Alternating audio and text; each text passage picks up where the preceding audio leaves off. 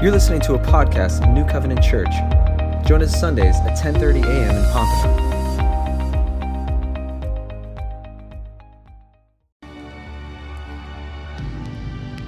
All right, well, good morning again. New Covenant, it is good to see you. Welcome, welcome. If you don't know me, I'm Adam. I'm the pastor here at the church, and it's a just great joy to already just what we've gotten to do together. So thankful to our team, to you all for participating, for being here. If you're new, just we are so thankful that you've chosen to check us out, and we're hope you feel welcomed and loved. And if you don't, you need to come tell me quickly after church and tell me who did not love you well. uh, if you're joining us from home or in the future, we're, we're glad you're with us as well. We are, uh, we are in Judges, book of Judges. Uh, if you are going to follow along at in some level in your own Bible, we're going to be uh, in chapters four, predominantly four, but it's really covering four and five. But don't worry, it won't be twice as long of a message.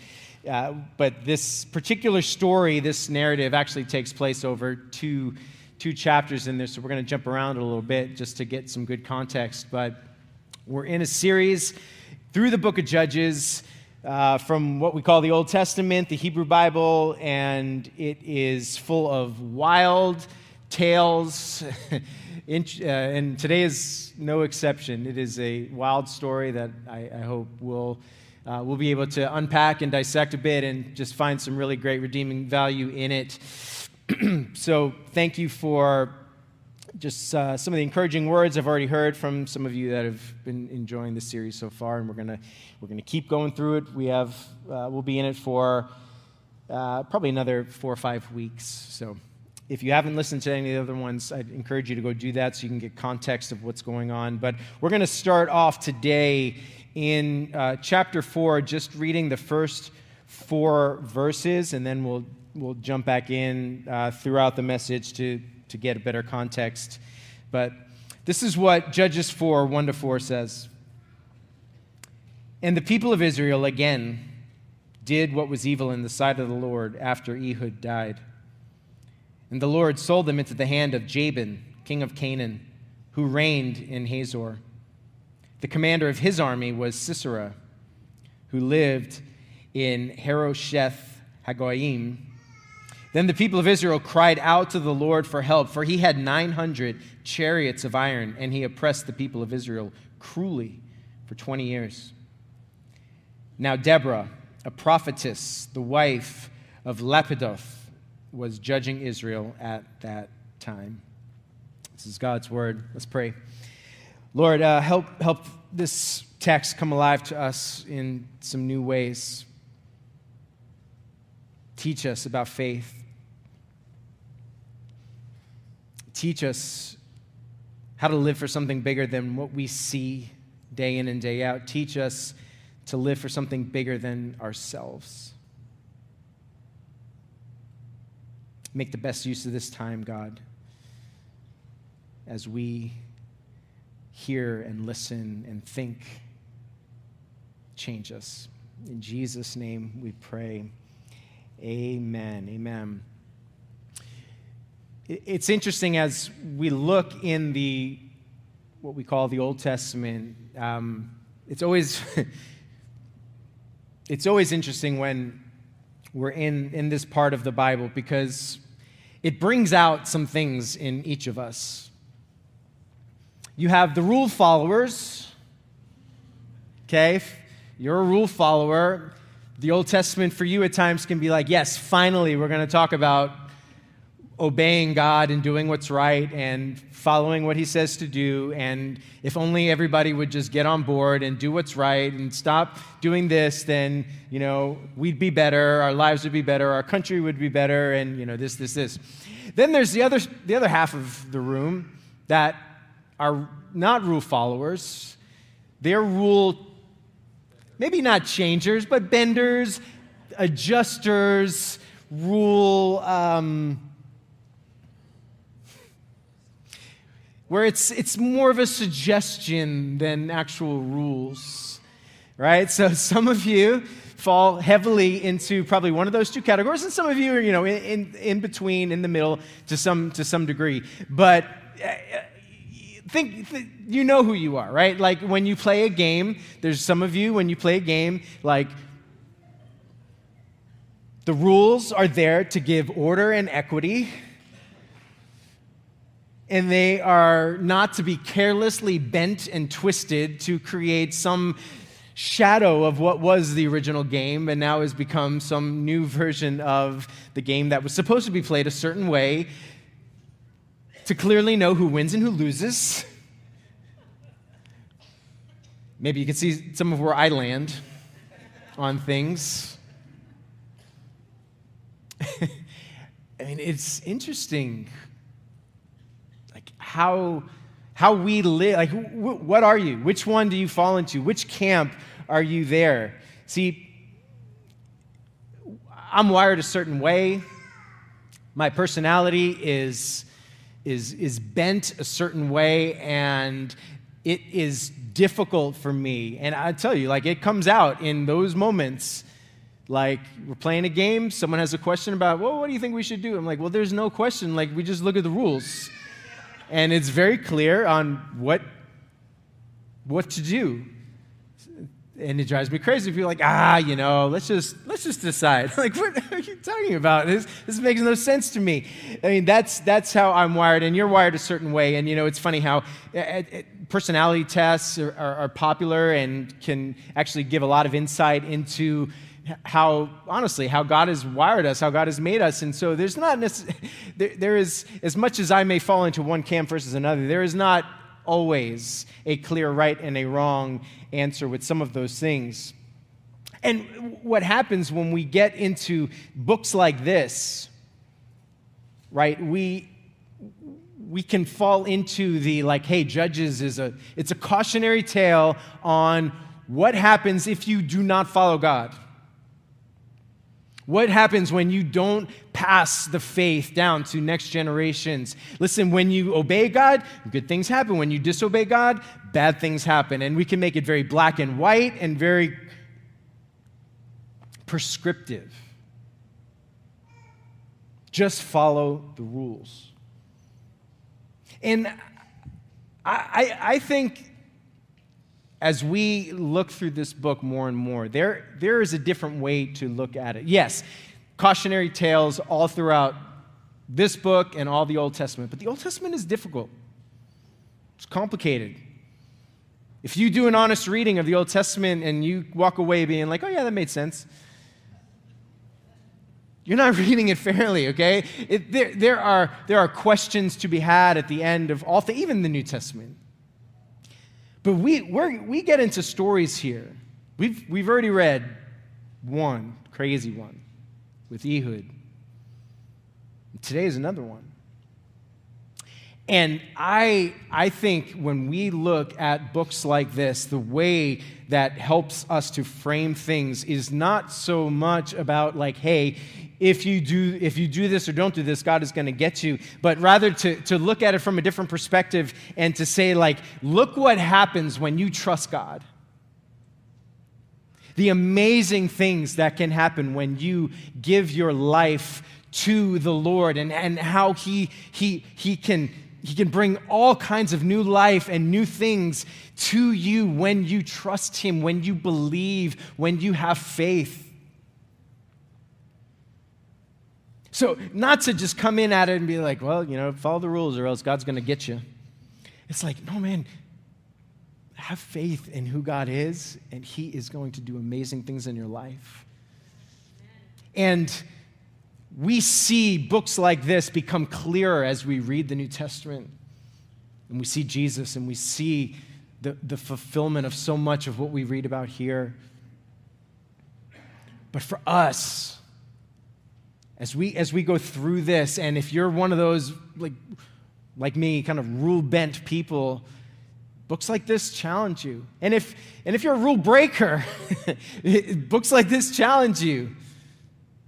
How could god act like this? How could god be so patient? I mean we're, we're all over the place. See that that's what we're, we're talking about today.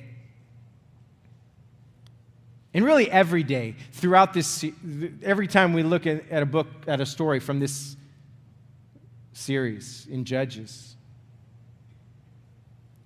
this one element comes out and shines hard throughout it's faith. Story after story of faith. That's Judges. I, have said it before. It's a book about us, it's a book about people who just consistently want to do what they want to do and have no regard for who God is or for what God wants. And then they, they slip into this pattern of disobedience, and then God, because He cannot tolerate His people just doing whatever they want to do, God comes along and says, Listen, there is going to be discipline in your life now because of this. And they're like, No, I don't want discipline. Lord, help. And He helps and he raises up a deliverer, a judge. But when you boil it down, man, this, this is about faith. How a little bit of faith can bring large impact to our lives. And each week, we're, we're going to highlight different elements from the story. It's not going to be about faith each week. It wasn't as much about faith last week. We talked more about weakness and how God works through weakness. And today, we're going to just talk about how God works through our faith. And we're going to get into some other crazy stories. Some famous, some not so famous Gideon, Samson. In the end, God shows himself to be at the center of the story and is, is calling us as his people to trust him, to believe him, to have faith.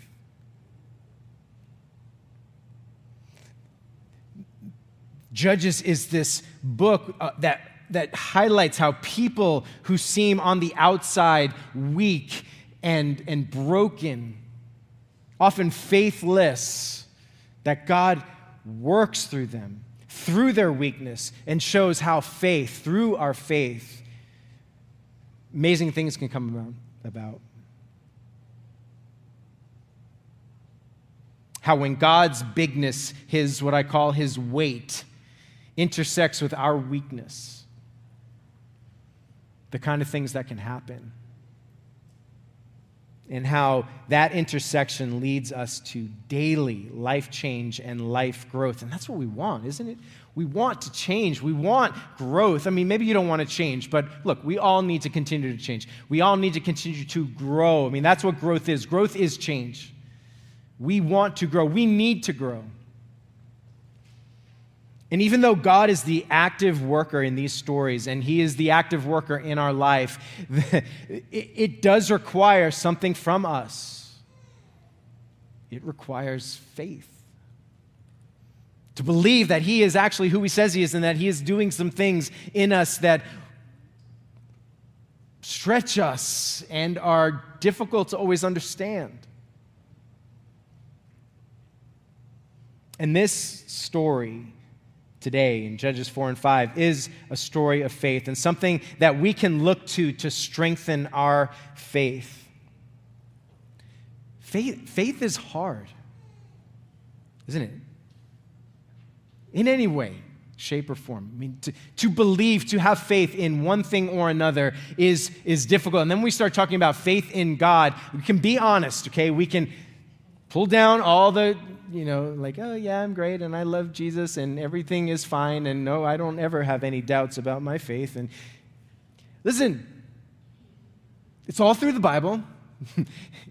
Every human had some form of doubt in their faith. We have some form of doubt in our faith. Why? Because faith is hard. Faith goes against everything that we tend towards, that we gravitate towards. We want answers, we want them now. we want results now. We don't like ambiguity. We want resolution. But by definition, faith is, is ap- actually the complete opposite of all of that. And so we are caught in a situation, right? And we look, if we look at the Bible to, to see what, what actually faith is, right, there's a definition in there in, in the book of Hebrews. It says, faith is the assurance of things hoped for, the conviction of things not seen. Okay, so if you just look at those words, right? Assurance of things hoped for, assurance and hope just, they don't mix well. Football season just started. There's a lot of hope out there. There's little assurance.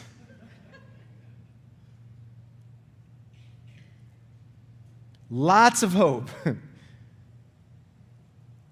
for my Dolphins. There we go. Men, men, Charlotte, you know. Yeah. Not a lot of conviction, though. Not a lot of assurance.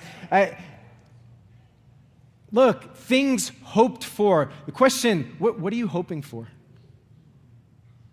Like, really, in your life, what are you hoping for? Maybe, maybe a better way to ask, or the bigger question what seems hopeless to you? Because those are the questions of life, man, that we have to wrestle with when we feel like things are hopeless, that there is no solution in sight, right? That's what we were praying for earlier. Just trying to knock down the guardrails and the barriers and say, like, okay, I really am fearful of this, or I'm scared of this, I don't have a lot of hope that this is going to happen, or I really want this to happen, and, and how do I figure that out?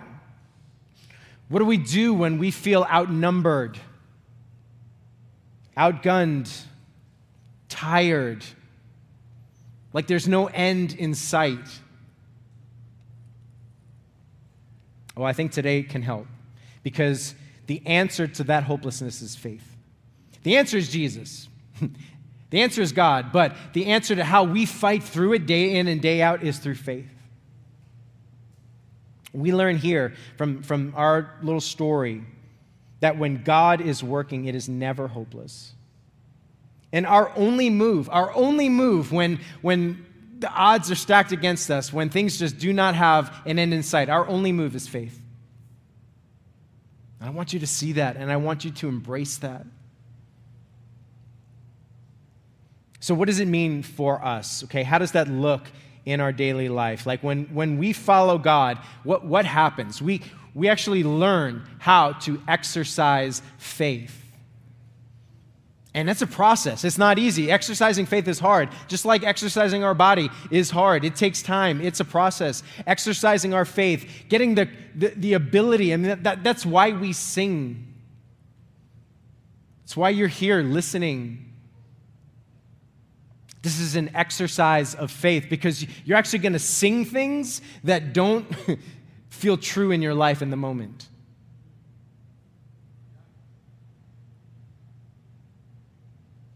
That takes faith.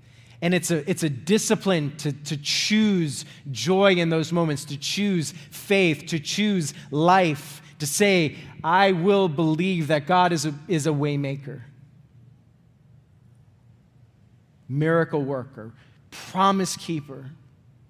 That is, it's hard to do, but it is a process. We, we do not drift into faith, it doesn't accidentally happen. It takes intentionality. It takes putting a foot in front of the other. That's why it's called a walk of faith, steps of faith, because it, even just to take that first step can be the hardest thing in the world. And we're going to see that in our story.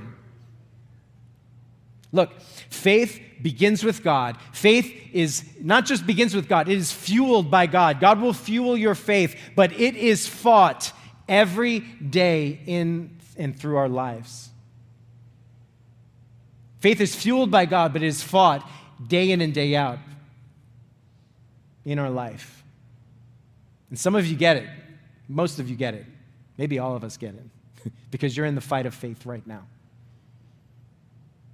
Here's the ideal. Here's what I'm hoping for, but it's over there and I'm here. and I can't see where that's going to be, but there is a path from here to there that, that I'm believing is going to get me what I believe God wants. That is the, the conviction, the assurance, saying, like, look, God, you have promised me this, and you're taking me on a path to get there, and you believe. But it's not clear. So, what does it mean to live a life of faith? It's going to mean, it's going to mean a few things that we're going to pull out from here. It's going to mean listening to and, and for the voice of God. Okay? It, it's going to mean lowering our expectations of comfort. And it's going to, excuse me, leaving behind our expectations of comfort. And it's going to mean lowering our desire to be at the center of the story, to be at the center of the universe. So, those are the connections that, that I'm trying to make for us the connection between faith and listening, the connection between faith and, and leaving, leaving that comfort, leaving that expectation of comfort, and, and faith, the connection between faith and lowering our desire to be at the center of the story. So that's what we're going to look at today. And before we jump into those kind of application points. I just want to give some context to this story because I only read a small piece of what's happening here, okay? So let me give some context of what's going on. Ehud, right? He is uh, the, the guy we talked about last week, right? Crazy story. He dies. Okay, Ehud dies, and Israel is back in the same position, right? I, I read it to you before, verses 1 and 2. The people of Israel again did what was evil in the sight of the Lord after Ehud died. And the Lord sold them off. Okay? And you start to learn the characters here. You have Jabin, he's called the king of Canaan. You have his commander, Sisera. Okay? Those are the two players. And then I already read on that the judge is lifted up and it's a new one. Israel cries out for, for some help and they raise up Deborah. God raises up Deborah. So Israel finds himself again in this cycle. Uh, they cry out for help. God gives a, a, a new judge, Deborah. Really unique story, okay? This is one of the most unique uh, in all the stories uh, in Judges, okay? And it's, it's unique for a few reasons. First of all, we have what is the only, the only woman uh, judge and leader in Israel's history. from before and, and after. You have Deborah. So it's really unique character, Deborah. Um, she's the only, only woman who leads Israel, Israel. And even though she is the one who is the, the judge, who's raised up as the, the deliverer, uh, she's actually not the primary one who does it.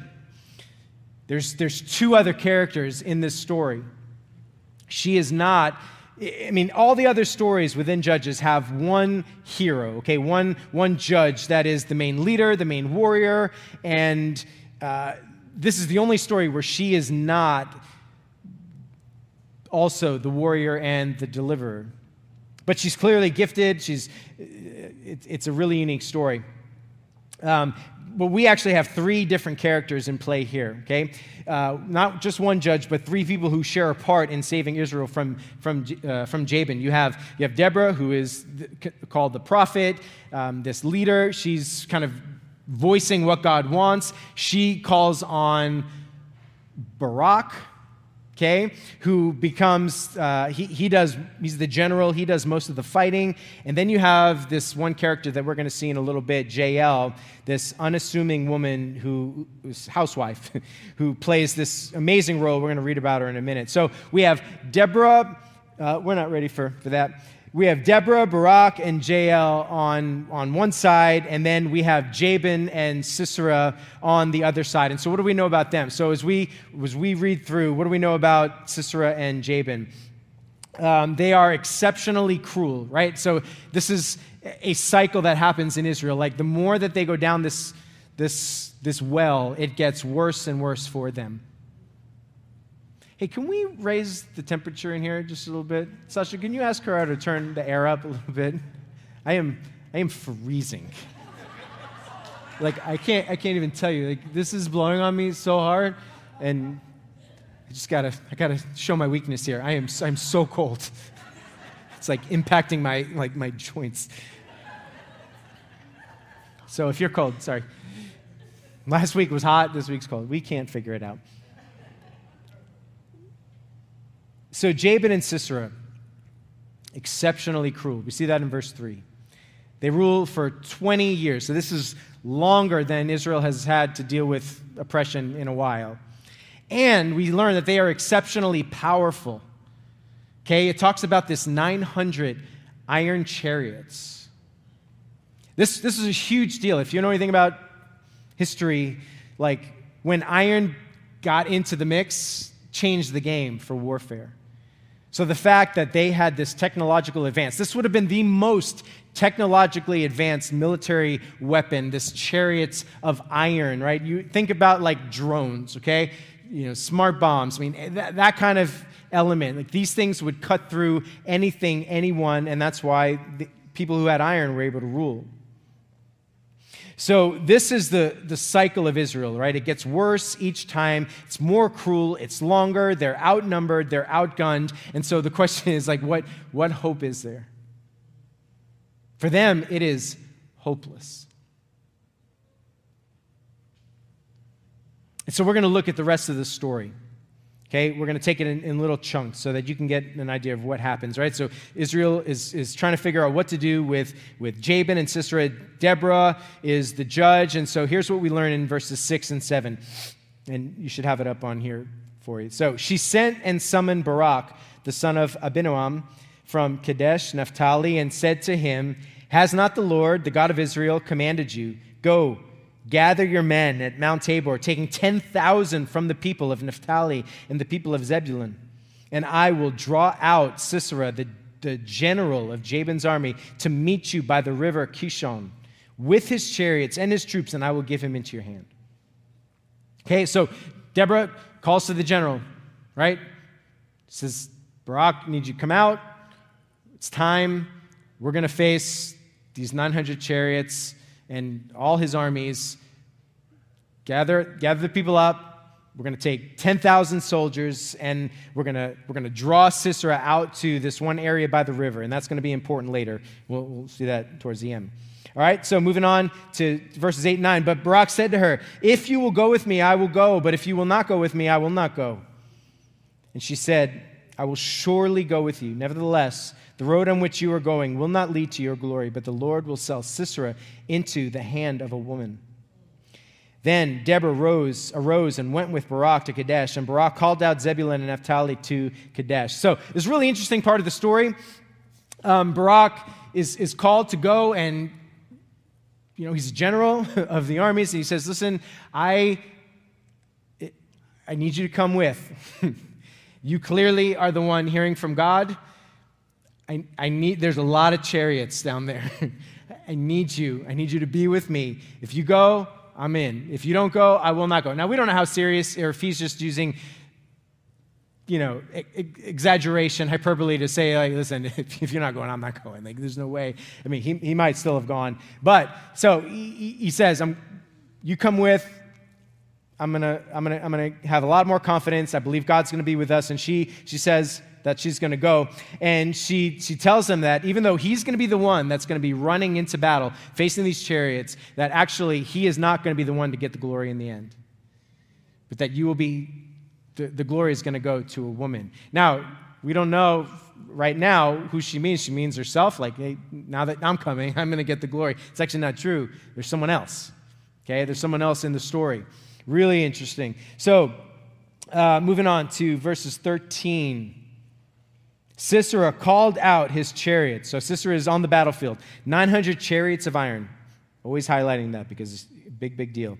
And all the men who were with him from Harosheth Hagoyim to the river Kishon. And Deborah said to Barak, Up, for this is the day in which the Lord has given Sisera into your hand. Does not the Lord go out before you?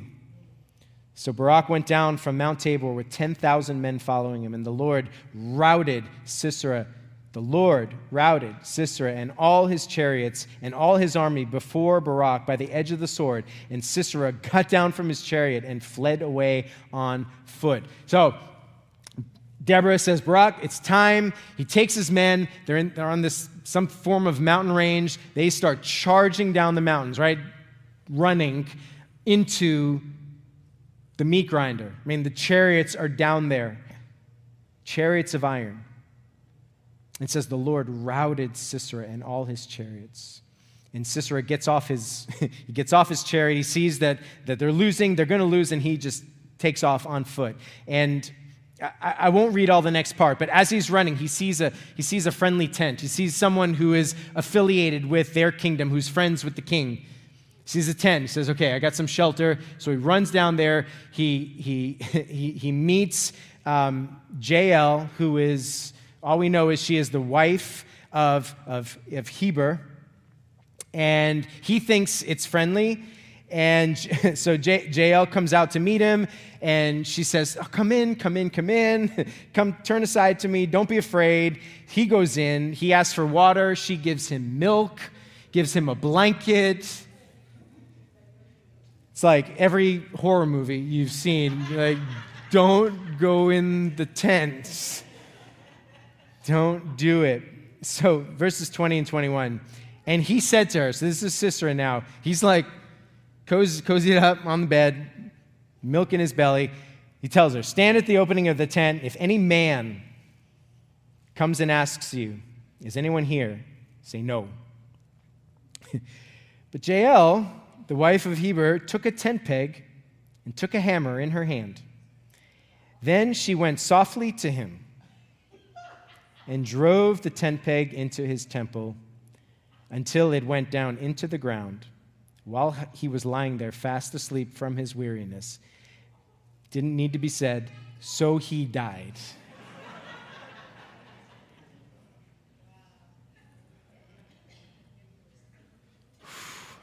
yeah, stories, they're wild, man.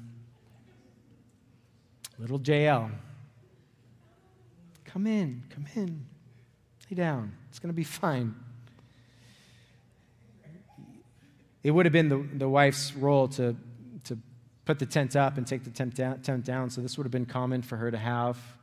Tent peg, hammer, would have been like an appliance.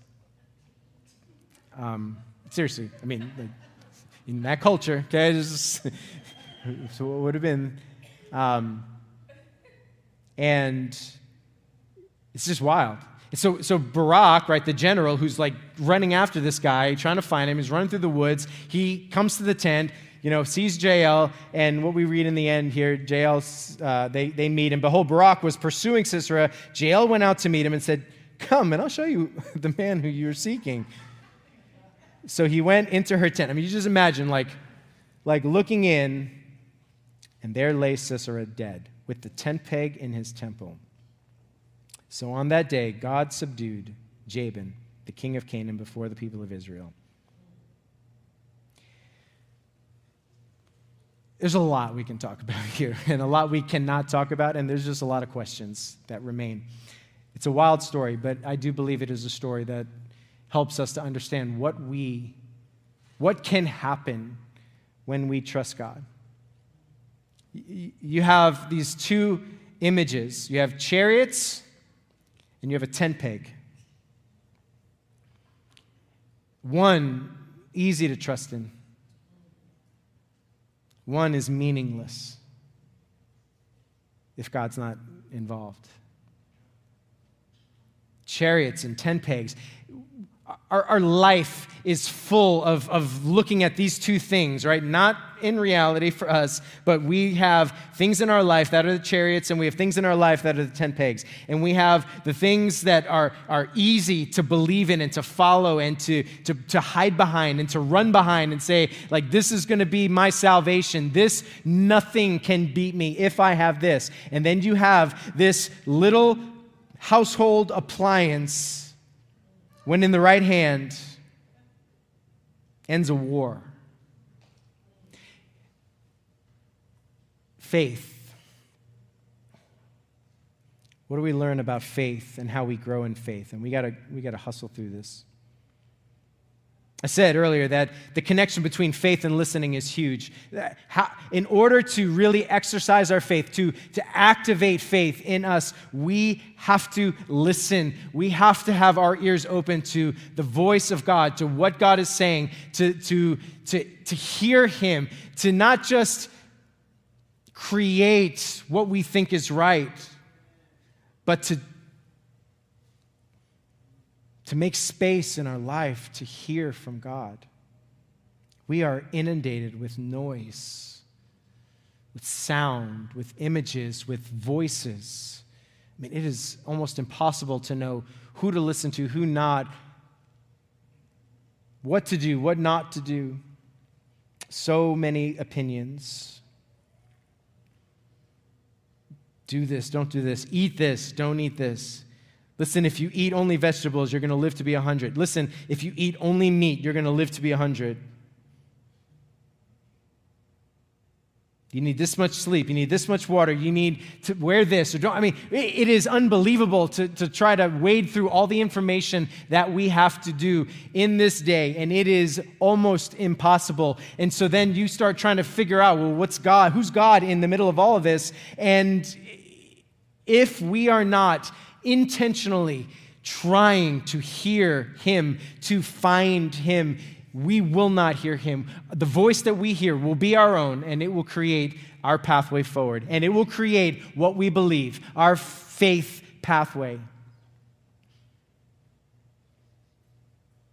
We all make our choices on, on who we're going to listen to. And once we do, there is a strong connection to our faith once we start going down those paths.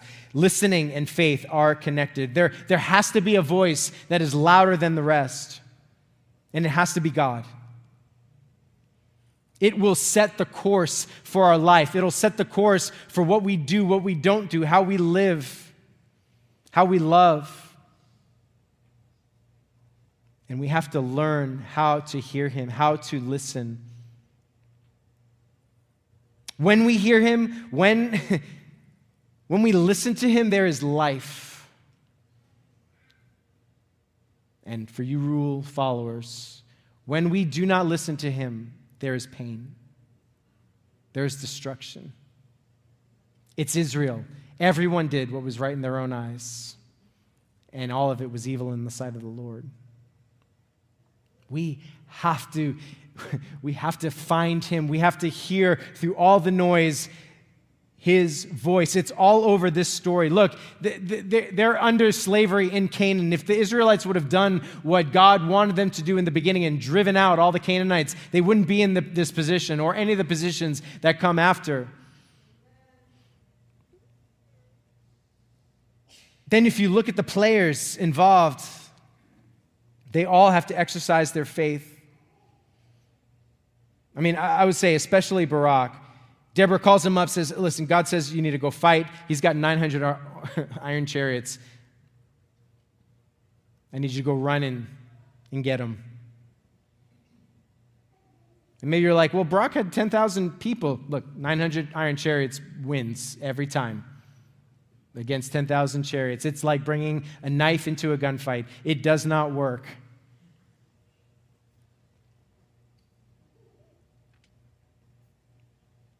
Faith is the assurance of things hoped for, the conviction of things not seen. That is what faith is and what we need to do in order to exercise our faith. We need to think about that thing that we are hoping for and have that find that voice that brings assurance to us that God is going to act and to move.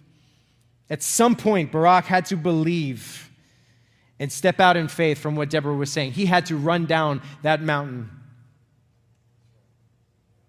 What is God calling you to do right now that you're having a hard time believing Him for? Listen, it's, it's us trying to hear what God is saying, and we hear what God is saying first and foremost by, by reading the scriptures, by reading the Bible. This is the word of the Lord, this is clear. It is not always easy, it is not always pleasant, it is not always simple, but it is right there for us. And then as we pray, God, God brings his word alive to us and he speaks to us. That's, these are the ways that we hear his voice and it shapes our faith. It, it, it, it awakens us to know how to live, how to move. And we don't just want to listen to what he is saying to do, because there's a lot of that. But also, we need to listen to what he says about who we are. Do you know who you are? I mean, we have three players in here. Deborah had to exercise faith in what she was called to do. She was not a warrior. God didn't call her to lead the army down the mountain.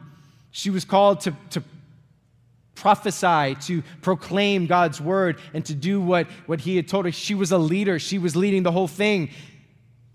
Barak was, was the, the fighter, the warrior. That was what God had called him to. He had to go physically fight the enemy. Then there's Jael. She's, she's just a gangster, man. I don't know. Like, it's crazy. Tough little woman, man. Who has God called you? We, we spend so much of our life trying to operate in areas that God has not called us into operation. we think we have to be this or this. I have to be the warrior, and God's not calling you to be the warrior. I have to be the prophet. God's not calling you to be the prophet. But what is God calling you to do? You need to listen for his voice. You need to have a lot of that listening comes in community here. When you're around other people of faith who can look in and say, Man, you, are you're, you're so gifted in this area and this area, and, and I think God might be calling you to this or to this. And you can hear that. Faith and listening is a huge piece of how we exercise faith. What is God calling you to? I'm going to ask the worship team to come up. See the connection between not just faith and listening, but faith and, and leaving, leaving our expectations of comfort. Listen, faith is uncomfortable, period. If this is so hard for us because we're Americans, man. We're, we're here in 21st century prosperity. I know we all are at different places in the spectrum, but overall, to operate in faith means to be uncomfortable. To exercise faith means to be uncomfortable. To exercise anything means to be uncomfortable. You want to exercise your body? It's going to be uncomfortable. Everyone who tries to sell you those things that say it's really no problem, it's easy, you can get in shape in your sleep, it's a lie. it, it's a lie. Return it.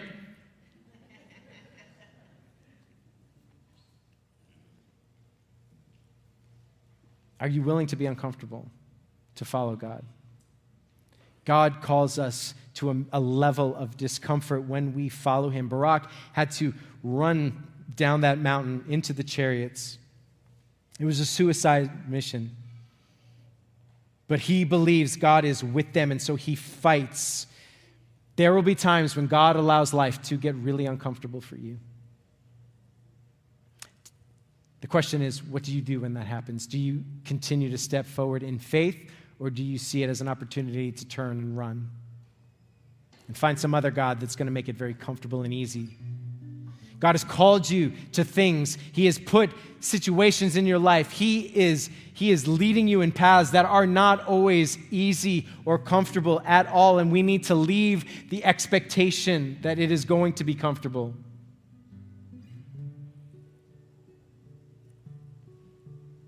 God hasn't forgotten you. Even when it seems scary and hopeless and we feel outnumbered and outgunned, God is not left. God is actually working through those things to do something in your life.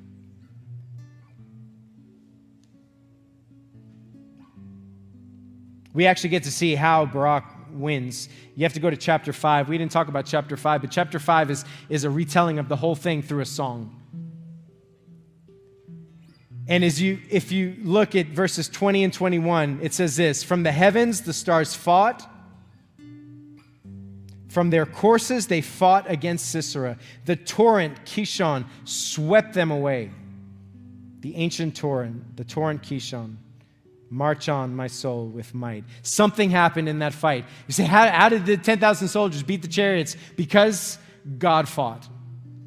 It says the stars fought, right? I mean, it's, it's, it's poetic. It's like the heavens opened, and it seems like rain came, and they, remember, they fought near the river. The river gets flooded, sweeps away the chariots.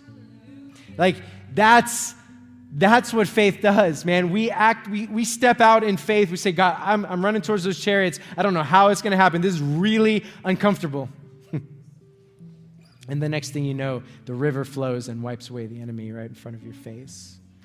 That's what God does. That's how He operates in our life. And I know that it is so hard and it is so difficult at times. And I wish I could tell you all the stories of our life, my life where God has done this and tested our faith.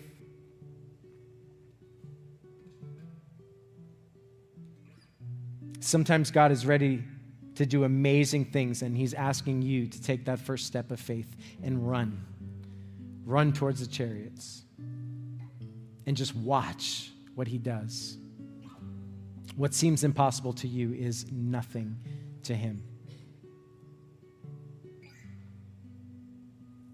It's uncomfortable when our faith is tested. James, he says, uh, the book of James says, For you know that the testing of your faith produces steadfastness, and steadfastness has its full effect that you may be perfect and complete, lacking in nothing. Do you see? I mean, look at, look at the chain. It's uncomfortable when our faith is tested, it's uncomfortable when it's stretched but it is working something out in you. The testing of your faith gives you endurance, and endurance tells you that it, it brings wholeness to you, it brings completeness.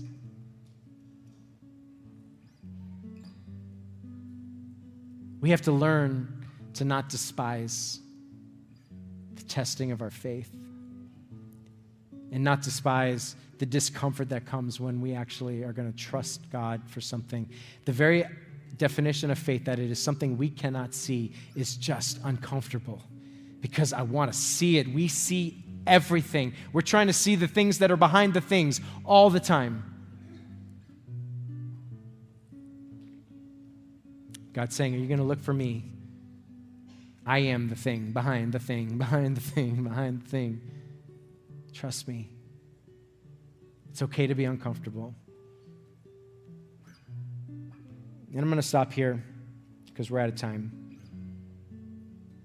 But let me just summarize the last point in this that our faith is connected to humility, connected to us lowering ourselves from th- this, this desire to constantly be at the center of the story. We are not the center of the story. If there's one thing we learn from this story is that God is at the center of the story. The stars are, are, are fighting for Israel.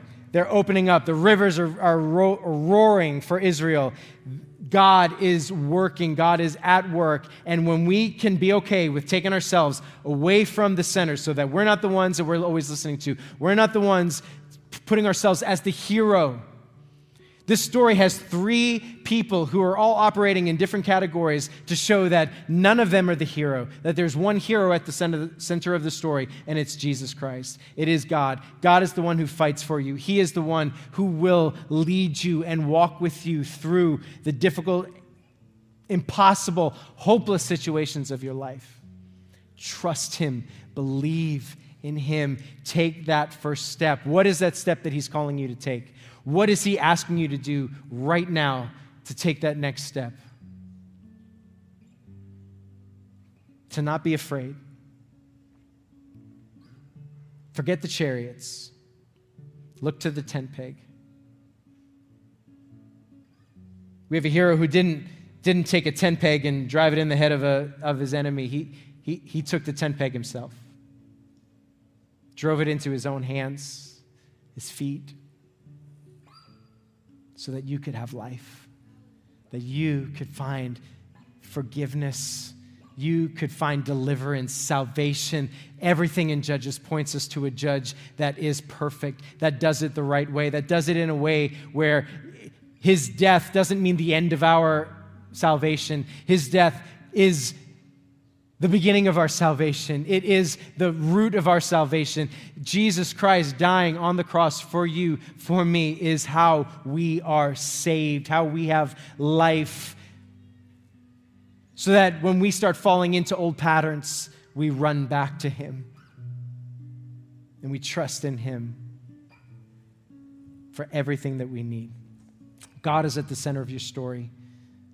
Don't forget it. He is the hero. Don't forget it fight the urge to be at the center and to look to your own strength to find the answers. Let go. That's faith. Do you believe? What is He calling you to? Let's stand together.